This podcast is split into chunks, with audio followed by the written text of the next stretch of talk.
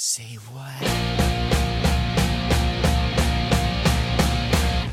I have one last Shudder to Think uh, thing that I wanted to kind of get in with you. Cool. Um, and then I want to talk a little bit more about some of the other things that were going on in your life in the late 90s. Mhm. I, I actually had moved for a while to Austin and it was terrible. I was li- literally at the lowest point of my life. And I was getting ready to move back to Detroit. And the last day that I was there, literally, I'd already packed my van and all my stuff like a drum set, a bunch of guitar amps, a bunch of guitars, bass, all that stuff. But Shudder to Think was playing that night at Emos, I believe, in, in Austin. Mhm. And so I just went to go see it. I was just like, yeah, I'm gonna have at least try to make the most of this experience in Austin. And I remember watching it, and the show was decent, but it wasn't really the show itself that I remember. It's like afterwards. Mhm. Um, and again, just remember that I was a person who was very much at his lowest. And these two people came up. It was a man and a woman. They introduced themselves, and then they were like, "We want to know which one of us you're gonna go home with tonight." Which uh, actually, I'm I'm very prudish, um, so I didn't go home with either one of them. But still, that was like a moment where, like, that'll that'll pick you up. That's a good pick me up. yeah, I felt like king of the world. Like, I went from being like at my lowest to being like, "Holy, I'm hot fucking shit!" Like, I think I, I think I can safely say that if the rest of the band knew that we had anything to do with inspiring that couple to proposition you, we would have felt like we did a really, really, really good day's work. Welcome to episode 6 of the Random Redux Review podcast. Anyway, here's your host, Rudy Fishman. Oh my god. I can't believe that the guest in this particular episode is somebody that I got the opportunity to talk to. His name is Craig Wedren. Whether you've heard of him or not, I guarantee that artists you like have heard of him. He, over the years, has been in bands, most notably one called Shudder to Think. He was also, he's gone on to do all sorts of soundtrack work. Uh, I think one thing that kind of says it all is the fact that artists from like the Deftones to Jeff Buckley, two artists who are extremely different, both laud this guy's abilities. Um, and all that being said, he is somebody who has been with me through all sorts of very pivotal moments in my life, both good and bad. He's taught me a lot about music. But beyond that, I think there's a lot just to be learned with how he, you know, approaches his music and has approached life that you can apply to your life, whether you're going through a really rough time or not. He is somebody who I think embodies the idea of try, explore. You know, maybe th- there are rules, but that doesn't mean you can't explore and find all the different unusual ways to bend the rules, to live your life in a way that can bring you all sorts of satisfaction in ways you didn't really expect. Anyway, something to think about as you hear him talk about his sort of musical experience and yes, his own cancer experience and many other things. Just hope you enjoy this.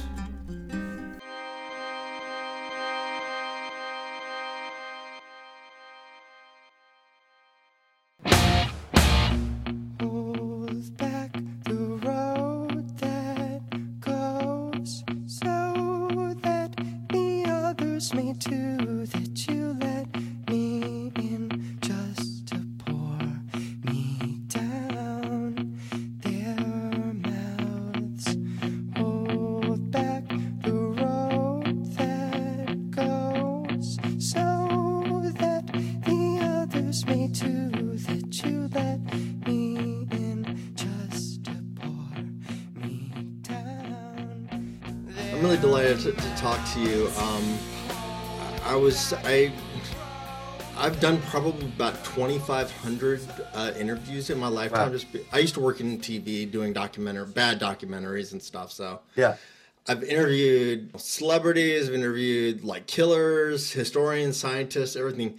This is the one interview that I've done that really has me kind of all twisted in my head. So I'm really happy to Really? yeah, we'll get more into why that is. Um, Okay. But uh, it just seems like the more that I learn about, I was just doing a little bit of research. It's like the more I learn about you, the more like I'm just really fascinated Thank you. by you. And I think you're also a person. I think you're a person that I think people can get a lot from because it does seem like you are kind of a guy who has sort of marched to the beat of his own drummer to a certain extent and it's all worked out really well. I think it's part of that is because you've committed fully to it. So Yeah, yeah. There was no turning back after a certain point. Believe me, there have been many moments where I'm like, wait, really? And then it's like, yep. I'm sure there's a lot of things in your life that weren't the original plan, but Yeah, and in fact, that's something I I've been thinking about so much lately, and sort of reading about and listening to podcasts about just this, you know, the uh, the the just our ideas about who we are versus who we actually turn out to be. I first became familiar with you, Craig, about 1991. It's my first year of college. I was into some very aggressive music at the time, and I was coming home for the summer, and I ordered some stuff from this record label, Dischord. Most of it I had never heard of. I just figured I liked some other stuff in that label, and uh, so I just give it a shot. I ordered. Um, it was a cassette with Shudder to Think on it, and uh, on the tape, I remember because back then Dischord wasn't like available in every single music store, so I actually mail ordered this. There was a note on it from some whoever worked at, you know, picked the order and packed it and sent it all. And it just said, "You have good taste," and it had, it had a little smiley face on Ah, it. that's I was really like, "Wow, this must be really, really good." Um, so I put it in. The first song on that was a song called "Heaven Here," and I was just like, "Oh fuck, what is this shit?" Sure. Yeah. Yeah, I wasn't into it, but I decided to give it a chance, mostly Yeah. just because. Yeah. That was that was most people's first reaction, or many people's first reaction at first. At first. so the song progressed, and then there was the line. Go birds who fly with wilted wings and die of broken things like. It was something about the phrase. Like, I didn't know if that was if those were good lyrics or not. I just knew that I liked it.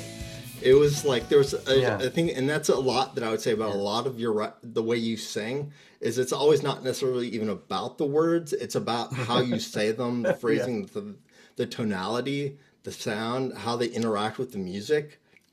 I was pretty hoo- hooked, and then the song "Jade-Dust Eyes" came on, and I was like, "Oh my god, what the fuck is this shit? It is fucking awesome." So it was so it was uh, so it was Ten Spot was your first foray, huh? Yeah, the tape I? I I gotten both Ten Spot and Funeral at the movies. Yeah. at the, sa- at the same time. Actually, part of the reason why I reached out to you is because I heard you be interviewed, or not, the rest of Shudder to Think, on the End on End podcast. Yeah. mhm. Which is, for those of you who don't know, I mean, it's a good podcast, but it's not for everybody. It's definitely for Dischord nerds, I think. Yeah. It goes it goes deep. It goes real deep. Yeah, and, and you know they were they were like, we love you know what the movies, but we don't know about that Ride That Sexy Horse song. But Yeah. I I was even all in on Ride That Sexy Horse. I actually shortly after hearing that, I actually went out and bought my first four track and played around and made my own version of it. I was like, I want to be weird and cool like that. that was awesome. I mean that that is that is purely a result of you know four track um, experiments. I, I played those cassettes pretty much nonstop for the next couple of years, along with some other stuff. Uh, I actually remember when uh, Funeral at the Movies, the cassette broke on me and my car tape, my tape cassette player, and getting pissed off. And then, fortunately, the, I think the CD had been released by that point. I, I like that. I like that we broke your cassette player. It's like a- analog breaking the internet. I just had to think, and I had to ask too. It's just because while you guys emerged from what people would consider sort of like a hardcore scene, and while you certainly had sort of like more aggressive sounds and approach and a lot of speed, Mhm. I wouldn't con- classify you guys as a straight hardcore band in any sense of the word, especially No. because of the vocals. I mean, the the just the instrumentation was different. I mean, Mhm. um, but uh, but especially the vocals. Like I mentioned, that took a, a fair amount of just sort of raw balls. Well, Shud- Shudder to Think before I joined Shudder to Think, um, they were a DC hardcore band called Stooge. And if you listen to our very first record, which is called Curses, you can hear sort of what they were before I joined and also hear what we would become. And it, it was pretty fascinating because, you know, as teenagers in the 80s into hardcore, we had also grown up on 70s classic rock and 80s new wave and first wave punk and probably like 60s psychedelic music and everything. But my singing style, because I didn't grow up in DC, I moved to DC in 11th grade. I had been living in Cleveland before that, singing in all sorts of different bands from top 40 bands to new wave bands to experimental goth.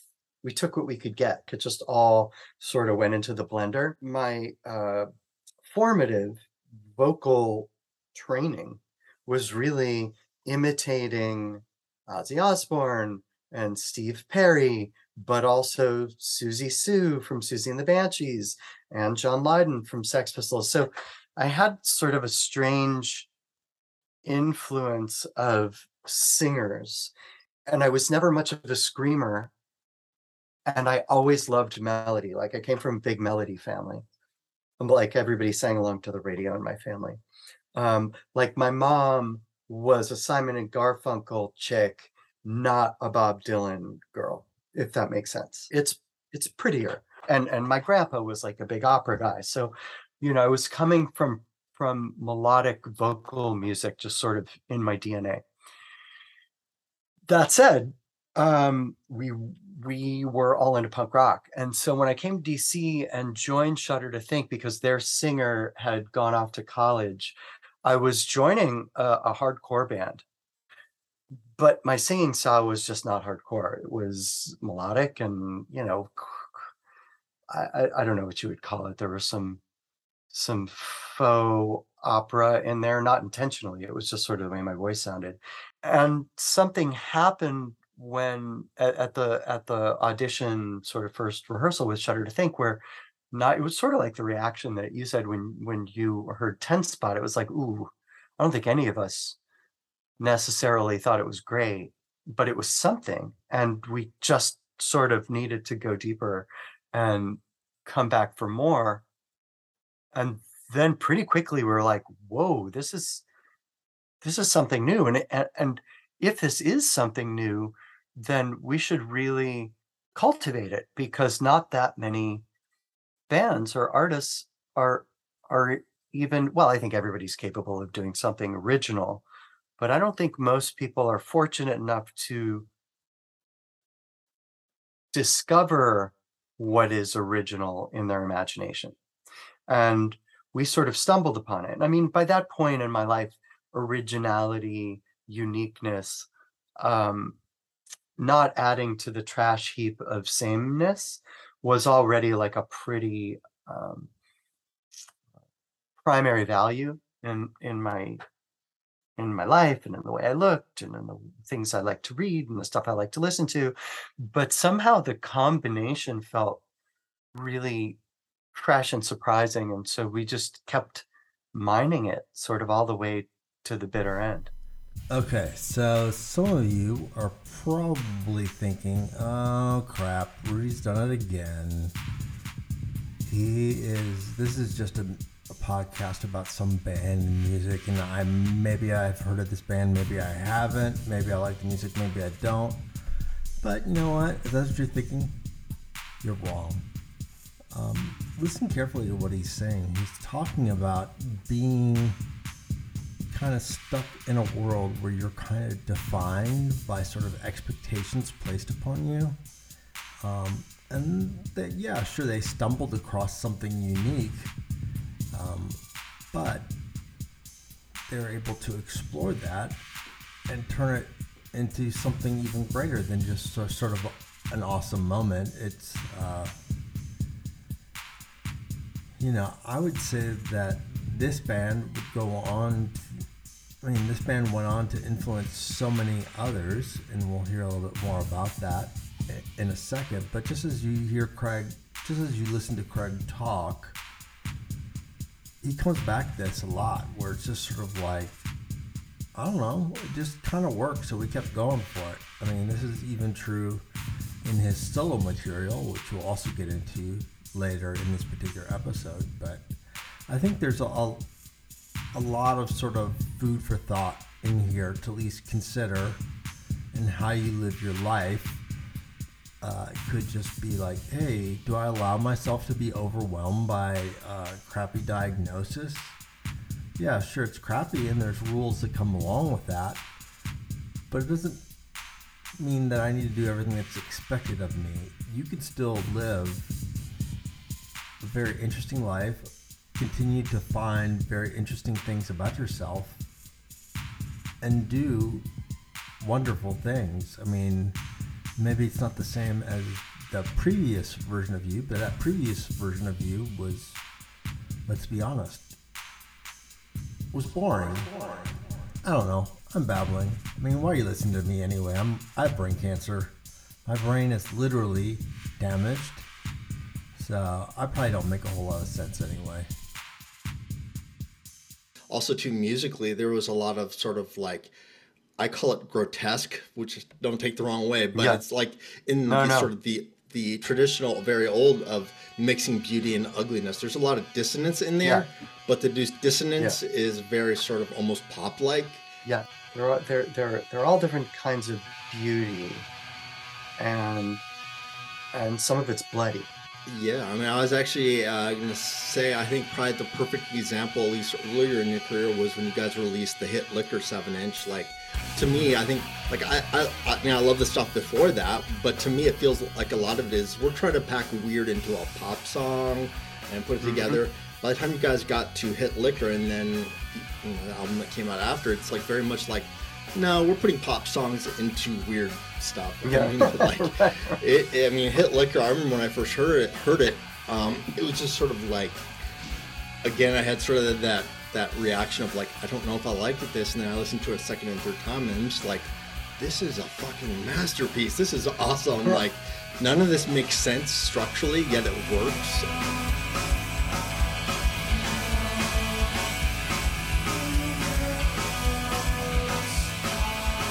It's awesome, you know. It's I, just, I mean, I to this day I still love love that song. Thank you.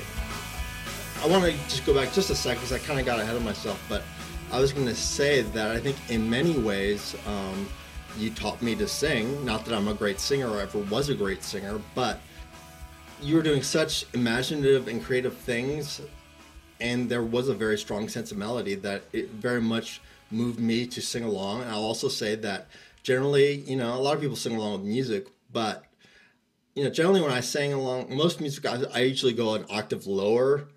With you, I always try to match you. Mhm. It's very unique to, to specifically to you. I don't know what that is because your range is higher than mine. Mhm. But I would say in, in many, I wasn't trying to be like you, but I definitely uh, influenced me and shaped how I viewed things like color and timbre and Oh, that's fantastic.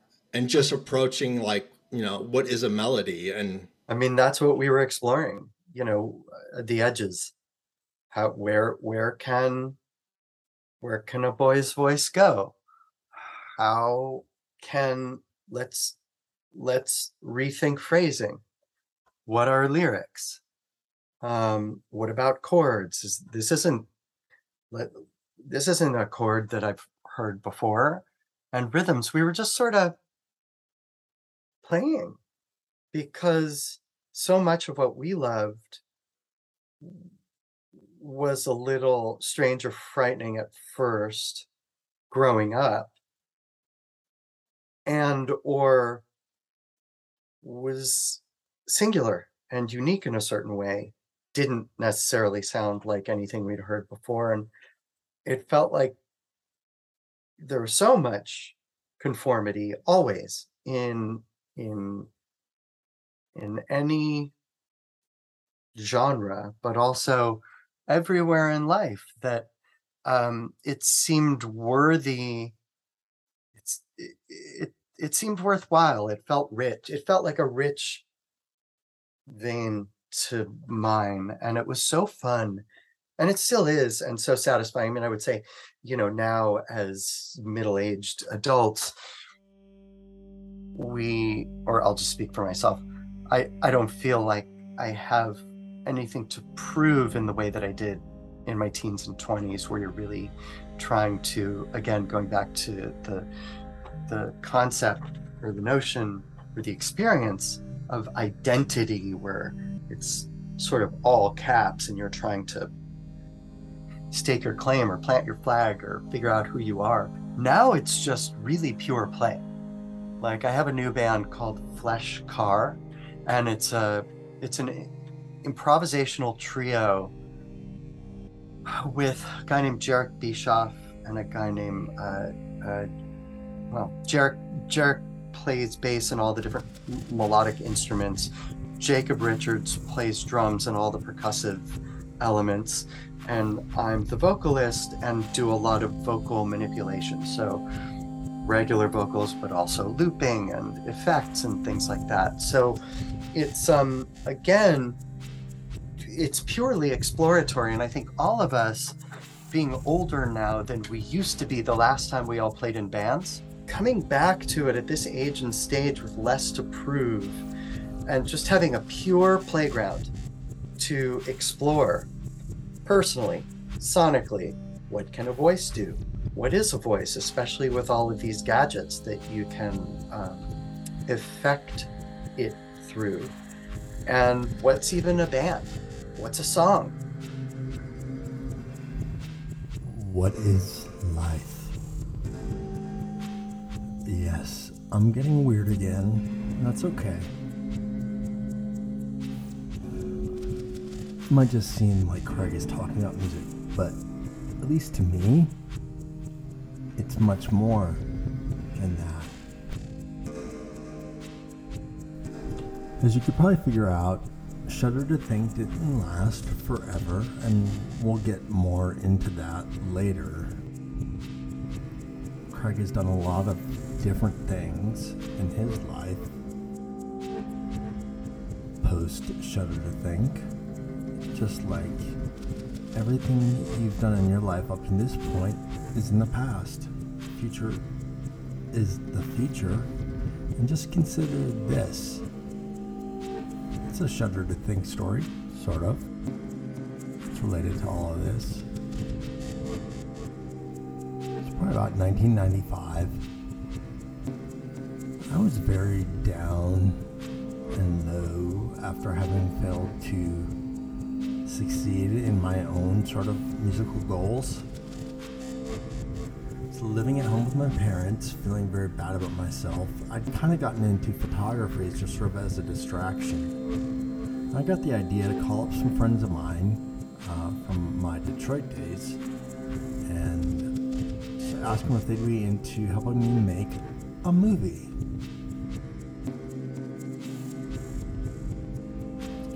My one friend, we'll call him Steve, talking to him on the phone, he said, People like us don't do things like that. In that case, it was punk rock kids playing in bands and things like that. Slackers, I guess you could say. But really, it could be applied anybody who tries to put you in a box. I got off the phone with him, feeling kind of very annoyed and dismayed. And the TV just happened to be on. There was a show on, comedy show called The State. It's on MTV.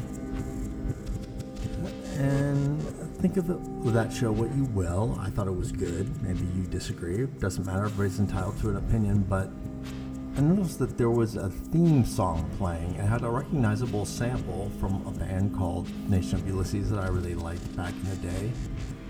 Sort of action, action. And so I was just intrigued. I watched the show some more and saw the credits. And I saw in the credits the music was done by a guy named, you guessed it, Craig Wedren.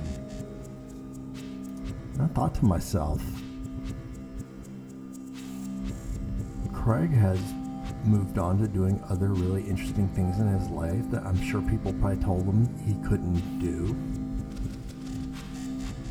So why couldn't I? I mean, I guess there are reasons why I couldn't, but there was no real tangible, like, hard reason why I couldn't do it if I applied myself and did it. And I will just say that I got a little bit deeper into photography and eventually video and film. Did work in the entertainment industry for a while, and within a decade, I was a member of the Directors Guild. I don't know that that's necessarily a prestigious thing, but it's not nothing. They don't let anybody into the Directors Guild. So I guess all I'm getting at is if you apply yourself maybe in ways that are a little bit different than the ways that people are trying to box you in, or maybe even you're trying to box yourself in, all sorts of things become possible. I guess that's what this exploration is about. Because ultimately, the start of it all has to begin with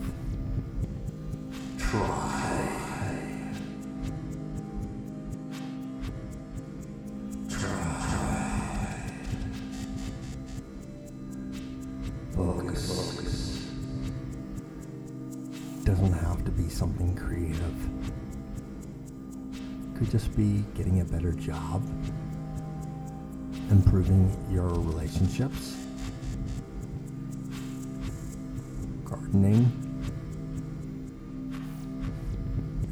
falling short,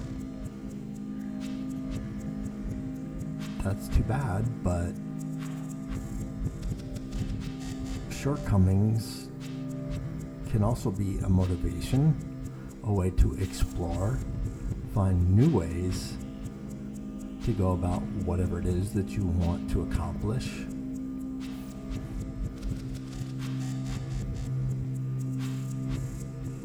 No, you're not just cancer patient. You're not an alcoholic. You're much more than that. You're a human and capable of so much more. But you do have to try. You have to explore the possibilities of how you are tackling any issue in your life. And maybe, bit by bit, you'll get a little bit better and do all those things that nobody else thought you could do. You could do those things you never thought you could do. So, I'd just like to end this sort of new agey sort of ramble session that I just did here with some, a real. I want to end it with a real simple thought. And take this, use it however you like. But anytime somebody tells you people like us don't do things like that, I want you to say this. Fuck you, Steve.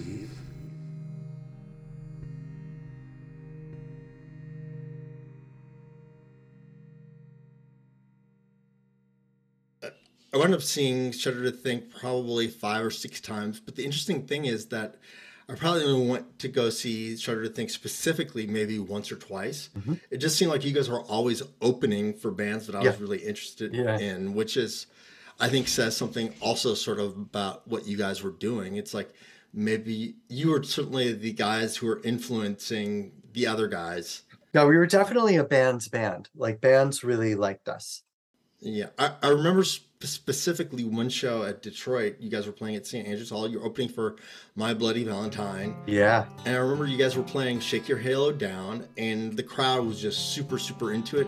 And then the next song, I think it was uh, Funny off of Also Get Your Goat, the last song. Uh-huh. And it pretty much cleared the place. Yeah. And then the next, and then the next song, like they were back. I think any any band that can do that to us go that quickly from like having having them in your in your hands to not at all and then Yeah. back again says a lot. Right, right, right. You guys are doing something right in my book. So I, That's good.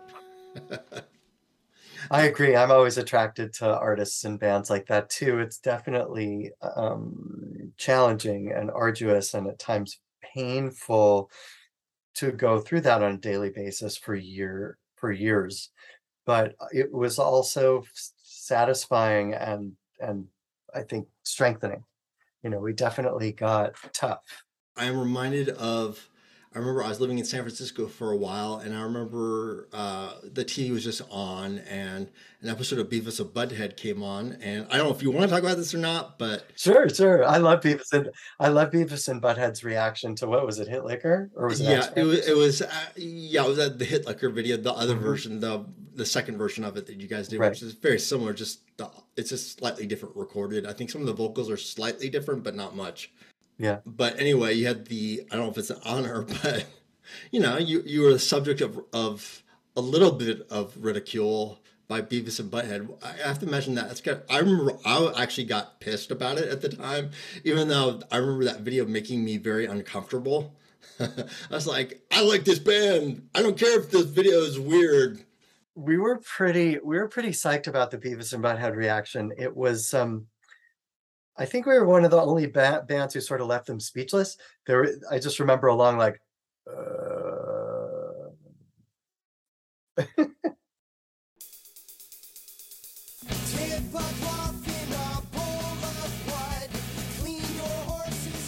I want to get a little bit in the late '90s because Falling Shudder to Think, and then it seemed kind of like it fizzled out a little bit. And I was Yeah. like, yeah, maybe it just didn't go where they wanted it to go, and blah blah blah. But there was more going on that I later learned. Um, if you could talk a little bit about what was going on with you in the late '90s. Sure. So um, we made our first major label album, Pony Express record. And um, I started feeling, I remember I was, my, my girlfriend and I had broken up. I thought I was going to be a big rock star and, you know, couldn't be tied down like that. It was, I was, I was, I was half a prick. I was half a really nice guy and half a prick which is to say I was a 24 year old lead singer. And um, so we'd broken up. I was living with my friend Jesse Peretz, who is a wonderful director and producer and had played bass in the Lemonheads, but was by the mid 90s directing a lot of music videos for people like us and Foo Fighters and the Lemonheads. And I remember I started itching all over my body and I went to a couple few dermatologists, and everybody was nobody could figure out what was wrong. Everybody was giving me sort of different ideas about what may or may not be happening. And I remember Jesse being very, very upset because I came home from one dermatologist who said they thought I had scabies, which meant we had to get rid of the furniture, get rid of some of the furniture, and deep clean other the bed and the rug and whatever. And he was not too thrilled with me at that point as a roommate. Nothing wound up happening. It did, is to say, it didn't get worse. And I guess maybe after a week or so, it went away. My girlfriend and I, meanwhile, Shudder Think was touring. We were making videos. We were doing the whole thing. My girlfriend and I wound up getting back together and at some point, when we were starting to write the follow up to Pony Express record, so our second record for Epic, which ultimately was called 50,000 BC, a very different version of this skin condition came back.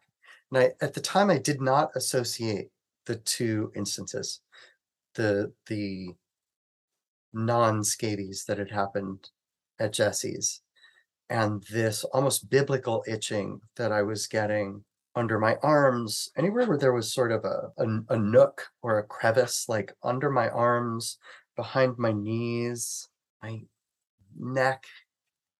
I would go to sleep or I would try to go to sleep, and the itching would be so intense that after a certain point, we would keep ice packs in the freezer, which I would round robin and put under my arms or under my legs just to get a little bit of sleep because cold masks itching. Heat magnifies it. Cold, it doesn't get rid of it, but it's like it distracts your mind from it. Like the cold is more extreme than the itching. Yeah, I, I totally understand. I've been there, um, and I'm sure people listening to this. I would say a lot of people who listen to this podcast are dealing with serious health issues. So Interesting. I think they know. I think they know exactly what you're talking about. So Got it. Okay. So it was very bad and and I I you know, we were 20, I don't know, 6 whatever, 5 and therefore immortal. Didn't really have a doctor. Didn't have a GP, general practitioner.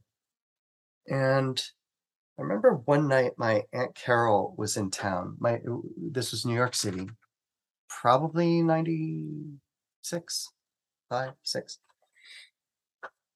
the band was going through a tough time. We were trying to write this new record. It, it was it was no longer an all for one and one for all situation. I was bringing ideas in which were very much a follow up to Pony Express record, and being met with less than team like enthusiasm. And it was extremely painful because, at least for Get Your Goat and Pony Express record, I was really kind of steering the ship. Most of those ideas came from me. It was very much my sensibility, and I felt deeply about it. You know, going back to the idea of identity, it was like, especially at that time, again, now I'm much less precious and more leathery. If somebody somebody doesn't like something and we're collaborating, I'm like, okay, let's try something else. But at the time, that music was me. Like I could not separate what I made from my idea of who I was. So it's extremely painful to bring those ideas in and have them met with sort of, if not resistance, then indifference. So everything was kind of fucked up at that point.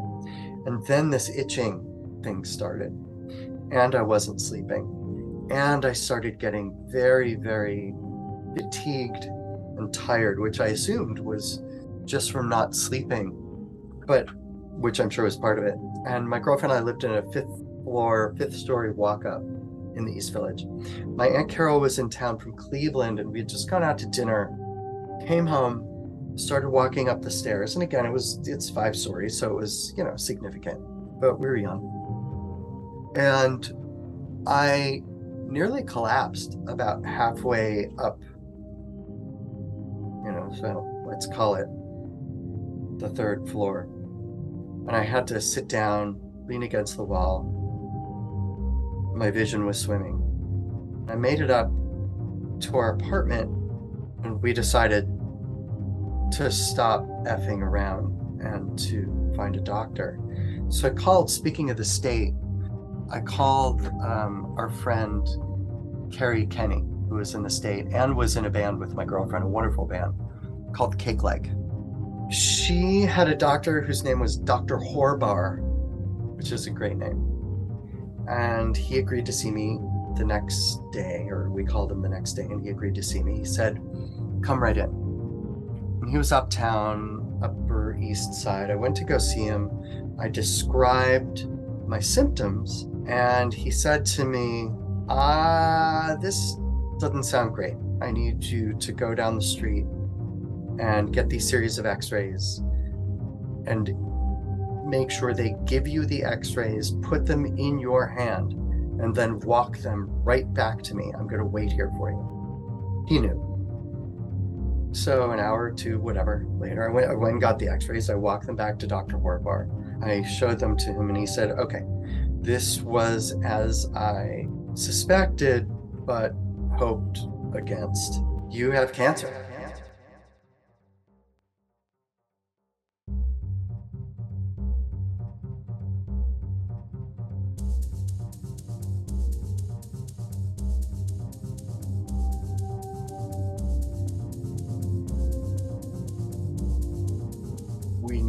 Obviously to do a biopsy to make absolutely sure and figure out what kind it is. But based on the sort of swollen lymph nodes, I guess you could tell, and the symptoms. So they did a biopsy.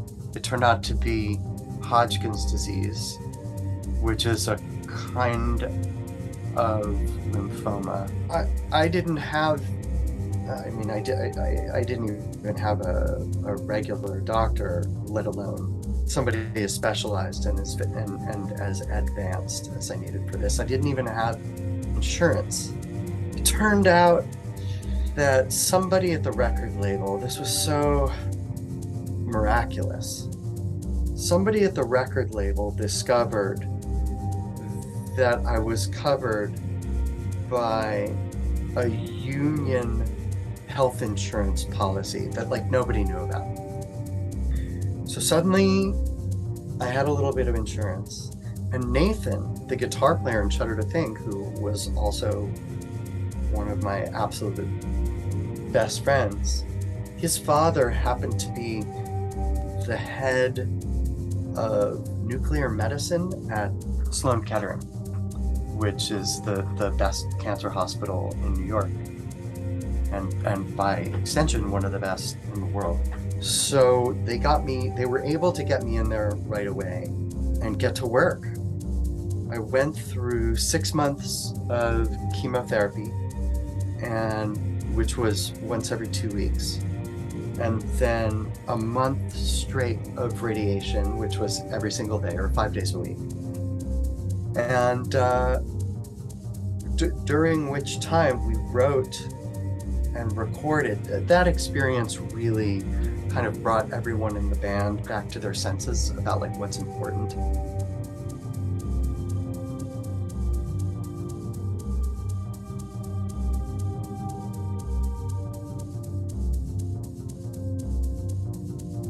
Actually afforded us a renewed sense of bondedness and collaboration. The doctors basically said, we don't know if your voice is going to last through this process because they were radiating me basically from my lower chin to around my solar plexus. So my whole chest and neck, which included my throat. And particularly with radiation, it drives you to a nub. And they basically said you could lose your voice forever. You could lose your voice not at all never. Or and, and we have no idea or, or or it could be a temporary thing just uh, based on the treatment. So because um, we can't make any guarantees. So sing as much as you can as hard as you can for as long as you can. During treatment we wrote recorded yeah we we we wrote, rehearsed, and recorded what became our final proper album of songs, 50,000 BC. I would literally have a gallon jug of water with me in the vocal booth while I was doing vocal takes. And between lines, I would just so I had some lubrication because there was no saliva in my throat. And then at the end of each day, a technician would have to go into the recordings and erase all of the water chugging in between lines, just so there were complete vocal takes for these songs. Let me just quickly just say thank you for sharing this. Uh, I know that even though it wasn't like yesterday, but these sorts of I've talked to enough people who have gone through it to know that it's a very personal sort of experience, and I imagine for what you were going through, it definitely, um, even though you kind of were like, oh, the show must go on, we got to make this record, it's still heavy shit that you're dealing with and contemplating. Um, there are many, de- many details of what you're saying that are very familiar. I think across many cancer patients, it's sort of like it kind of there being a delay in diagnosis, not being able to give you sort of straight answers on anything. All like doctors can do is give you educated guesses. And as you said, Sloan Kettering is definitely probably just all around one of the best cancer hospitals in the world. The one good thing is that you had a friend who had a doctor who kind of knew what they were doing, and also um, you're at a very good institution. Yeah, and and the blessing of the insurance was extraordinary. There were a lot of little lot of little miracles around that time and it wasn't I wouldn't say I was somehow not surprised, which is not to say I was imagining or expecting cancer, but I knew something was wrong. I knew I needed to change certain habits, but the treadmill was moving so fast, the hamster wheel, the machine, whatever you want to call it, that it, and, and we were so young that it was very, very hard. Those were things I thought I'd get to later.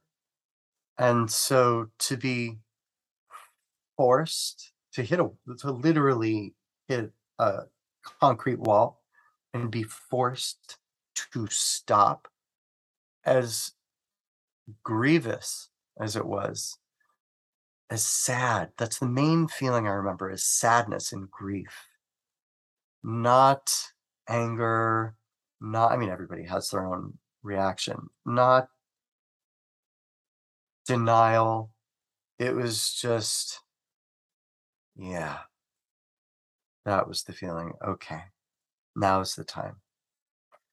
And so it was just a very tender and very sad slowing down, but it was also filled with love from my parents, from my family, from my girlfriend, from my band, mm. that there was a lot of beauty to it as well. And I think certainly to whatever degree one is able to recognize in an emergency, and particularly at that age and stage, that nothing's going to be the same. I think even though we didn't know what that meant, nothing's going to be the same, we knew that it was true. You know, the the, the band broke up soon thereafter. My girlfriend and I broke up soon thereafter. I shifted focus I mean, Shudder to Think had begun to shift from making records to composing music for film.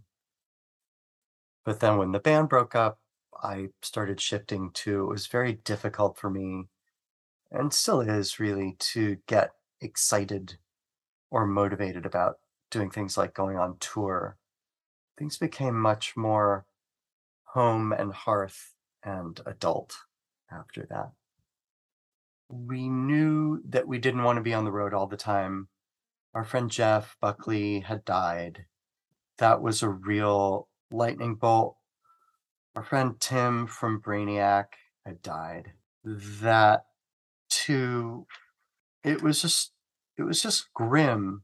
But then also the label, Epic, was like, listen, we we we're not going to be able to continue to support this enterprise if you don't have hits, you know, or something that we can promote that isn't like radically as radically challenging. There was literally a sort of sort of infamous meeting where they were like, you know, we need hits. And we sort of asked them, well, what's a hit? And they said, well, you know, closing time by Semisonic. And we were like, oh, okay. But it just wasn't what we were going to do. And then the other thing was that was getting popular was Tool and Korn and stuff like that. And we weren't really going to do that either. It was pretty chaotic. Things were pulling apart interpersonally, and I was very sick. So there maybe wasn't quite the um, all for one and one for all focused. And uh, everybody, not just me, but the whole band, we were all thinking about my health listening to you talk about this and just sort of like the gradual like change to soundtrack work i mean i can see where soundtrack work is really good for you because i mean so much of it is like you're creating moments it doesn't necessarily have to be a full song it could just be like an interesting like motif of of of notes and rhythms and things like that. And i think that fits very much in. I think one of the reasons why i wanted to talk to you and have people hear you talk about this sort of stuff is that I think it sort of reveals sort of like another element of mm-hmm. your I don't want to say character, but your approach to sort of creative th- things and just life, which is like you're accepting, okay, this band is not going quite the way we want it to at this point. Um, there's these other opportunities. You are very much adapting to the situation. Like I'm big on like don't take no for an answer. There's something you want to do, figure it out. And I think sometimes that takes adaptation. And I feel like that's kind of what you're saying between the lines, which is okay, maybe we thought we were going to be these huge international rock stars. It didn't quite handle happen that way. We came close, but no cigar. We're just a little too weird for for the people to handle. But you still want to be yourselves. You still want to be a little weird. How can I approach this and do this and still get satisfaction? So it seems like this was you know, for the next 15 years to where we are now, alternating between soundtrack work, doing some solo records, as well as, you know, I think there was an, a band, Baby, I think you were in. Yeah, mhm, yeah, which was more of like a dance. It was sort of like uh, electronic pop dance band. At that point, I was so I had such an allergy to being pigeonholed and getting stuck. We were very ambitious and very honest about our commercial ambitions. But the truth is, when you become successful, people expect you to repeat the success formula or to do some variation on it that isn't too far from the formula so that you so that you know everybody's getting the thing that that that they made you successful for. But that wasn't ever what we wanted. And by the time we broke up i think we were feeling kind of like a little bit of a slave to our own frankenstein. And so i personally just did a whole lot of other stuff and all the stuff that I had maybe thought about doing, but wouldn't have let myself do in my 20s or in the 90s or while I was in Shudder to Think, because it would have just been confusing. Because I knew that personally, creatively, my ambition was and remains that I want to have the the luxury and the gift of being able to do anything I want without having to beg, borrow, and steal and convince people to let me do it. Okay, so what Craig is saying may come across as sort of selfish pie in the sky type talk. But I think when you really think about it, it's not. You only have one life. What is it that you want to do with it? I think we've all firmly established and realized that life is full of many terrible surprises, but it also has many wonderful surprises as well. And I think it comes down to are you going to appreciate those moments as they arise? Are you going to take advantage of the situations that can allow you to get a little bit closer to whatever it is that you're hoping for in this life? I talked earlier about trying. Yes, you'll try and you may fail many times along the way. But just remember every loss is an opportunity to learn. I know that sounds a little little diminishing to folks going through a hard time where just bad things seem to be happening over and over and over again. Trust me, I know firsthand, having been told terrible, terrible health news several times, what that's like. But a lot, many of those terrible moments have, have given me an opportunity to learn, to reflect, to learn, to make adjustments, even if they're small. Just get a little bit more enjoyment out of life.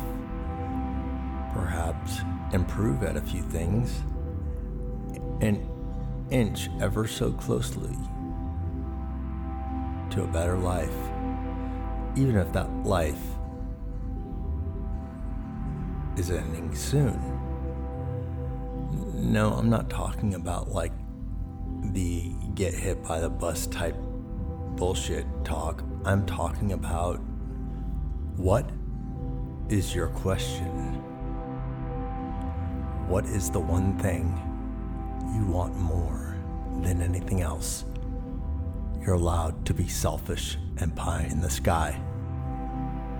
We only have so much time.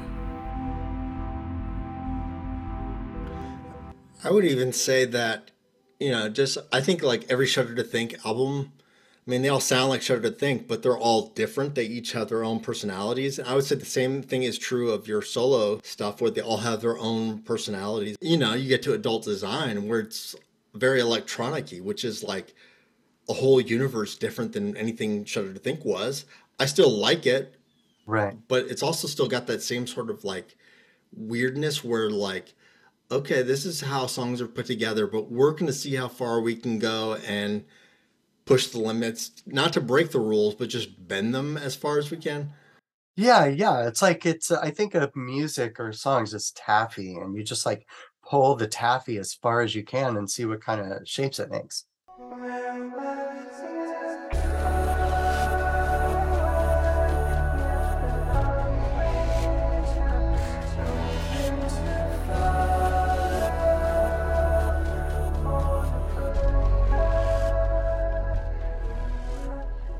What kind of cancer did you have?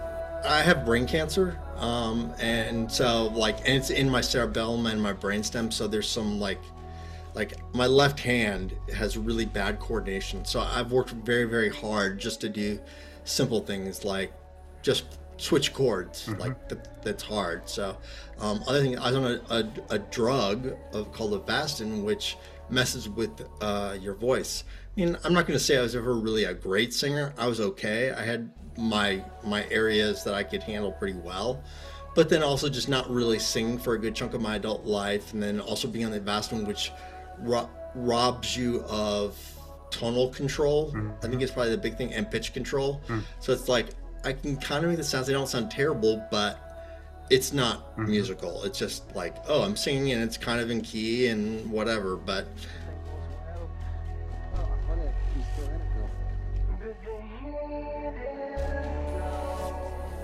I don't like to do anything in a straightforward manner. Um, so I, you could probably hear a little bit in my voice. Sometimes I kind of slur a little bit. It comes out at different times.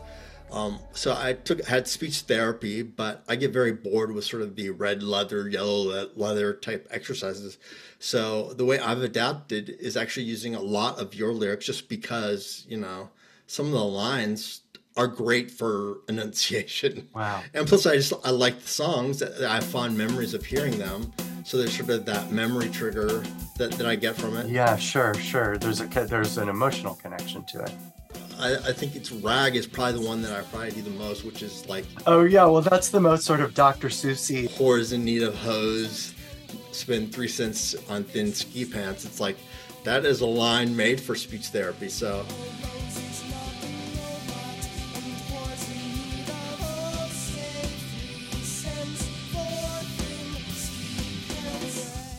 Uh huh. Yeah, yeah, yeah. Right, right, right. And then on top of that, just trying to find my voice again. I mean, you helped me out the first time, you know, back in the 90s when I was trying to figure out how to sing in these post punk bands that didn't really go anywhere. And now I'm just doing these songs and um, trying to teach myself to sing again. It's like I sing along with a lot of different artists, but probably the one I sing along the most is Craig, Craig Wedren and various projects. So thank you very much for that. It really is very helpful. I'm hopeful that other people uh, who are bored with traditional speech therapy also seek out your music. oh my god, what a funny niche. I would love that. I mean, you never know. Once once you make something, it takes on a life of its own. It's incredible. Beautiful.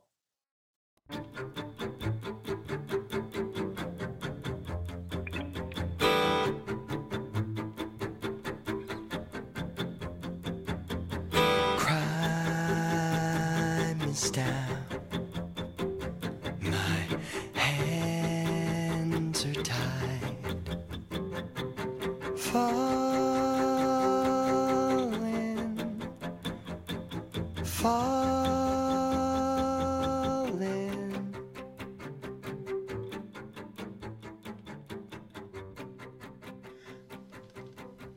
Well, I would say I would say certainly uh, cancer, at least what my particular cancer, the way it's impacted me is that it's very much had me sort of. It's I think it's opened up a lot of sort of creative channels in me that I had kind of put to bed a while ago, just as I pursued other things in adulthood. Mm-hmm. And I do find myself going back. I think Yep. listening to some of the music that that you've done as a way of sort of Oh yeah. like opening up my mind. you know, how can we fuck with shit and make it more interesting?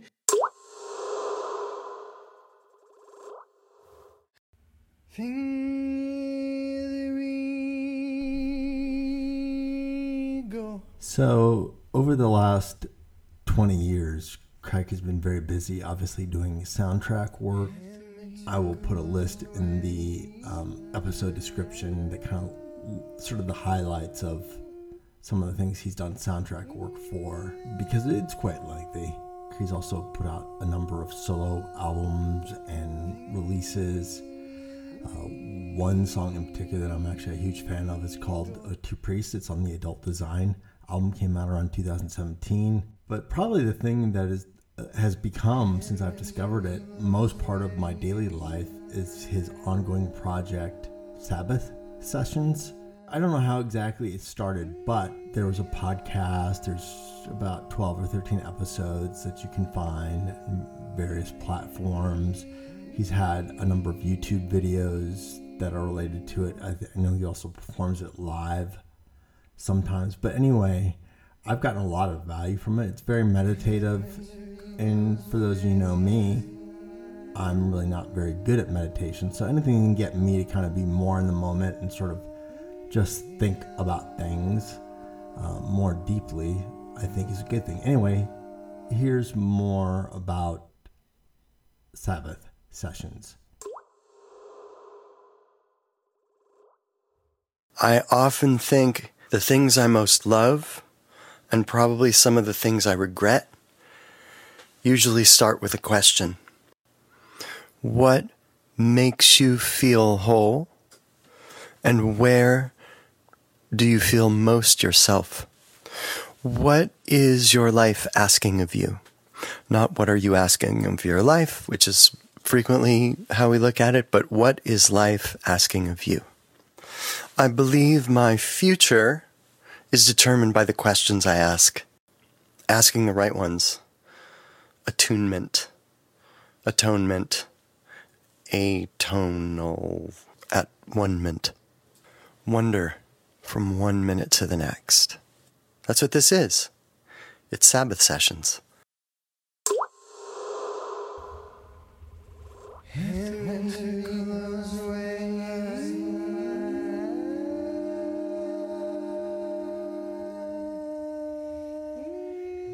Yeah, um, it came out of Sabbath sessions. So basically, here's what Sabbath sessions are. I have a I have a looping device that I sing into, and it's all improvised vocalization. Nothing's planned. Whatever I sing into the looper, the looper records, and then I can start stacking layers of other I can I can basically stack my voice and and and create a a choral. It's like an ambient choral experience. It's sort of like an ocean of voice. Um, there aren't really lyrics or words per se, but sometimes phonetics that sound word-ish, and sometimes a word or a phrase will come out. I think similarly, there are melodies that sort of are hinted at, but that never quite come to fruition.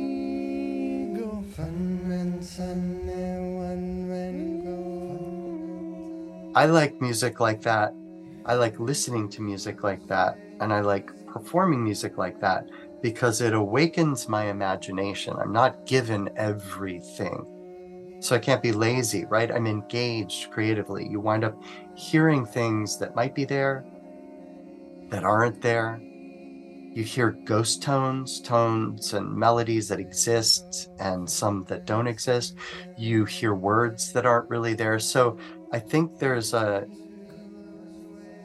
to what you're saying, I hope, at least for me, there's an engagement with an almost dream state imagination where you're conscious but only half conscious. You're not quite asleep. You're meditating but you're not. It's more like a kind of a dream trance where you the listener start collaborating with me the um, the singer or composer or whatever and whatever you hear or think you're hearing is a whole other thing like that's your composition Remember earlier when I asked you, what is your question? Well, now's a good time to think about that. Let Craig help you listen to his voice, listen to the different layers. Each layer is a possibility. Now take your question and imagine all the possibilities. Sure, you try to apply some of these things in real life, you'll fall short. It's okay. This is a safe space to just explore. And I get that some of you are probably thinking, like, yeah, it's kind of obvious. This is the sort of stuff everybody should be doing on a regular basis on some level. But you know what? Never hurts to get a reminder.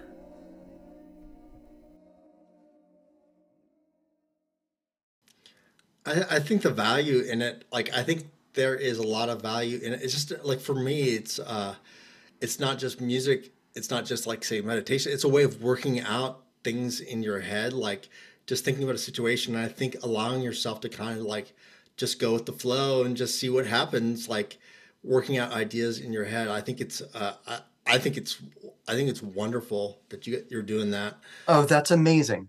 That makes me really, really happy to hear that because um, that's one of those things that. So when I when I do Sabbath sessions live, i can see how it's affecting people. So I really appreciate that. Thanks. Yeah, well, the whole the the whole theme, uh, I mean, for almost I don't know, I'd say the last eight years or so, increasingly is all about has been all about impermanence, and I feel like speaking of Sabbath sessions and meditation and and dealing with parents in decline and raising children and the just the natural things that come along with middle age. Also, I had a massive heart attack three years ago or like out of the blue, like total lightning bolt, which is probably related in some way to tissue, long-term tissue damage from um, chemo and or radiation. Because I take very good care of myself. I'm pretty healthy.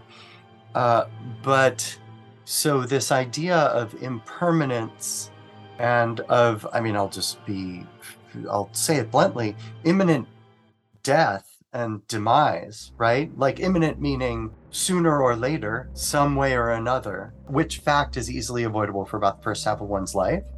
It's like, I, I mean, even when I had cancer in my 20s, it just didn't penetrate in the way that it does now, where it's real as fuck.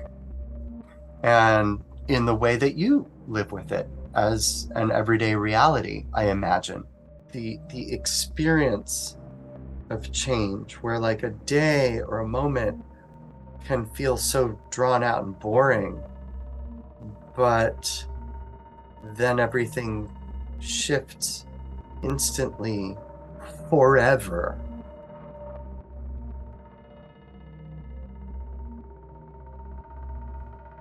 And the reality of impermanence permeating all of it.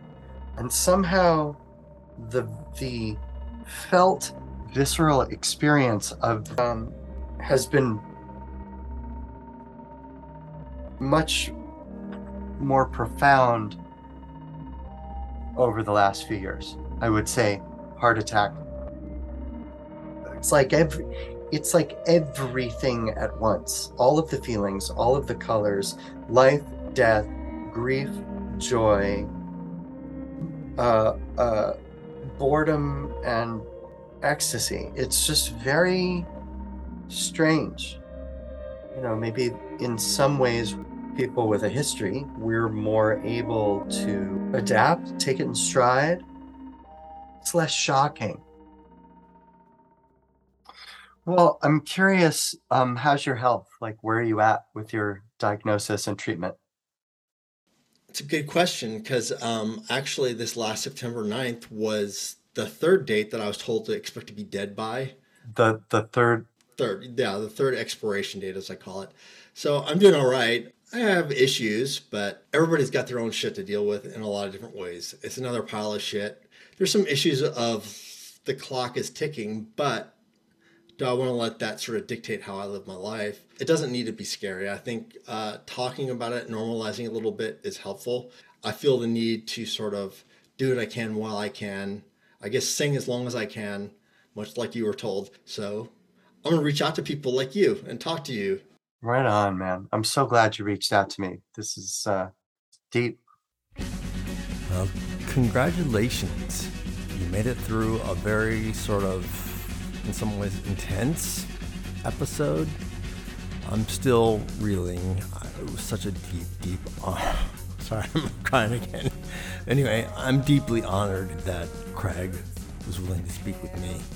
He really is somebody who has been very pivotal in my life, but he's not the only one.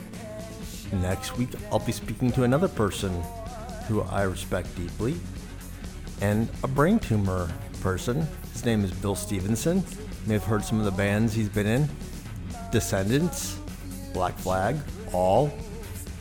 Talk to you next week. Thanks for listening. New episodes of the R3 podcast most Sundays. See the episode description for notes and where to find more online. Fight,